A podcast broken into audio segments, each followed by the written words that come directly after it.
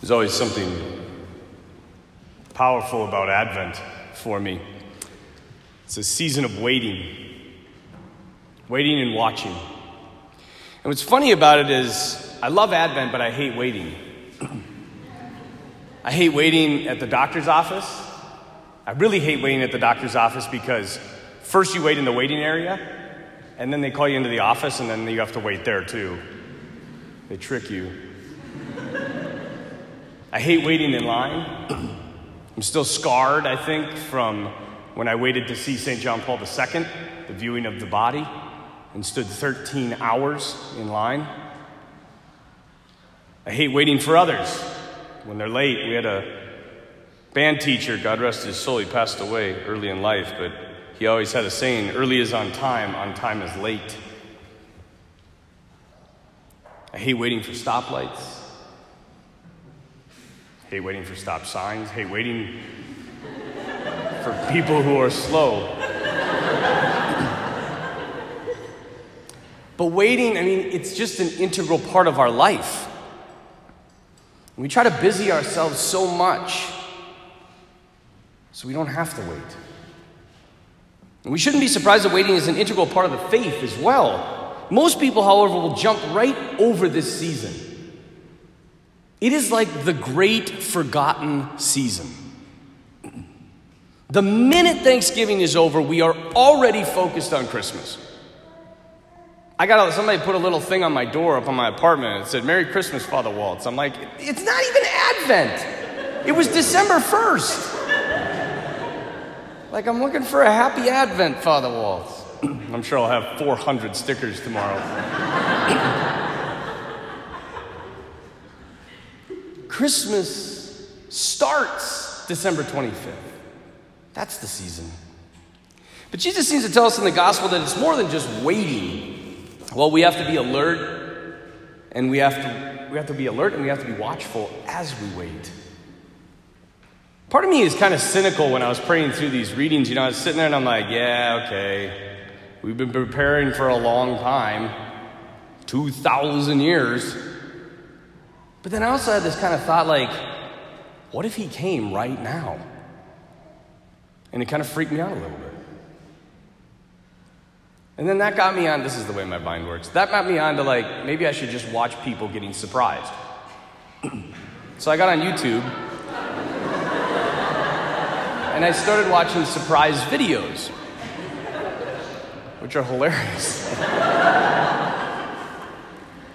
One of them, uh, they put a, a can of firecrackers next to his head while he was sleeping.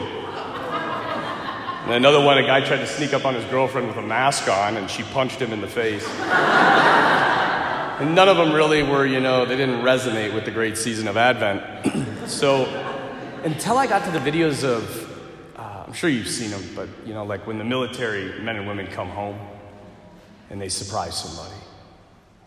And those are touching. And I got to thinking, what if, what if I'm reading this whole thing wrong, uh, the wrong way? Like, like the way I was reading is the Lord is like, be alert, be watchful, because you don't know when I'm going to come, and you better be ready. What if He doesn't mean it like that? What if He, He's not trying to catch us, but He's trying to surprise us with joy, with love? Maybe we're reading the whole thing wrong. A buddy of mine went elk hunting a couple months ago, or a month ago, and I promise this will be my last hunting story, but we're in the hunting season, so. He's a pretty avid hunter, but he'd never shot an elk. He told me this story. He wasn't properly prepared for his hunt. He had the wrong gun, it wasn't big enough for an elk. He had the wrong scope, it wasn't, it wasn't powerful enough for a long shot. And on his last day, he, five days of hunting, didn't even see an elk. so he was a little cynical. And on his last day, he got up really early to get out to the blind. And on his way there, he took a wrong turn. He ended up on the other side of the property. So then he had to gun, he had to bust it all the way back around and get to where he was. And by the time he got there, like the sun was just about coming up. And so he didn't even go to the blind. He's like, it's, it's pointless now. This is stupid. I'm not even going to go to the blind. I'm just going to go to this. There's a little shack that's about three, 400 miles from the blind, or yards from the blind. That'd be a long ways. and it's heated, so he didn't want to sit in the cold, so you get in this little heated shack. And so he's sitting there, he opens up the door, knocks over the trash can, everything goes flying, bottles are banging. Now, for these of you that don't hunt, it's like the smallest bit of noise, and deer are gone, and elk are even more crafty than deer. So you, you just can't make any noise. And he's slamming stuff around, and he's like, What the heck? Then he's like picking stuff up, and he's like, All of a sudden, my stomach started cramping. He's like, Oh no, I gotta go to the bathroom. Now, here's second thing you don't want to do when you're hunting is, you know, animals can smell you. so you probably don't want to go to the bathroom. But he's like, I got no choice. So he runs outside, does his business, comes running back in, knocks his bag off of the table, everything falls all over. He's like, it's like quarter to eight. He's like, this is stupid. This is a gong show of a hunt. I don't know what I'm doing. I'm totally unprepared. and he said, I was so mad, I started, I packed up everything into my backpack, had unloaded my gun. And he's like, you know, on principle, I'm just going to stay here till eight because it's a nice morning. And he said, five to eight, he looked out and he saw a little buck on this far side. And all of a sudden, the deer just took off at top speed. And he was trying to follow it. And all of a sudden, he looked back and he said, Three bull elk came over the top of the ridge, running down the side. And he said, Then there were 10, and then there were 30, and then there were 80. And then there was like 120 elk just barreling down the side of this mountain. So he, this is the best part. He doesn't have anything.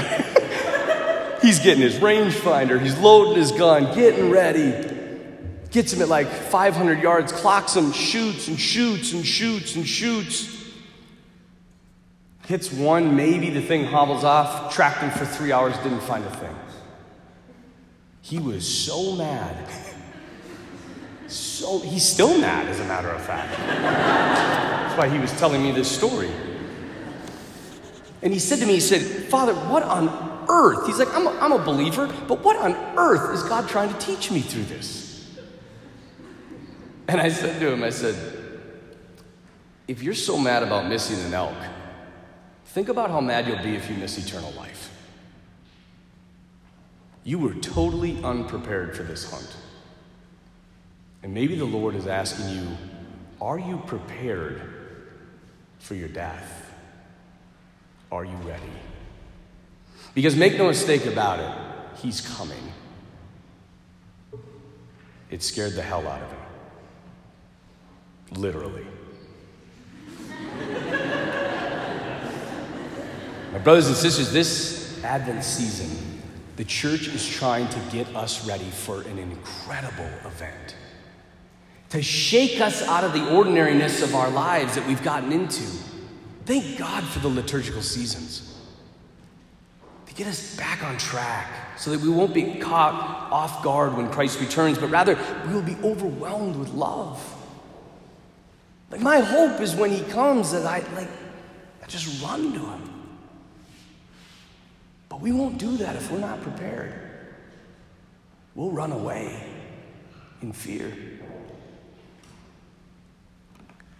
May Jesus' surprise knock at the door, not inspire anxiety or inconvenience in your lives for lack of preparation, but rather may it inspire joy and love that His love has finally broken through into your life. Enter into this time of preparation, deeply, so that you'll be ready for His advent at Christmas. Be watchful. Be alert. He may come at any time,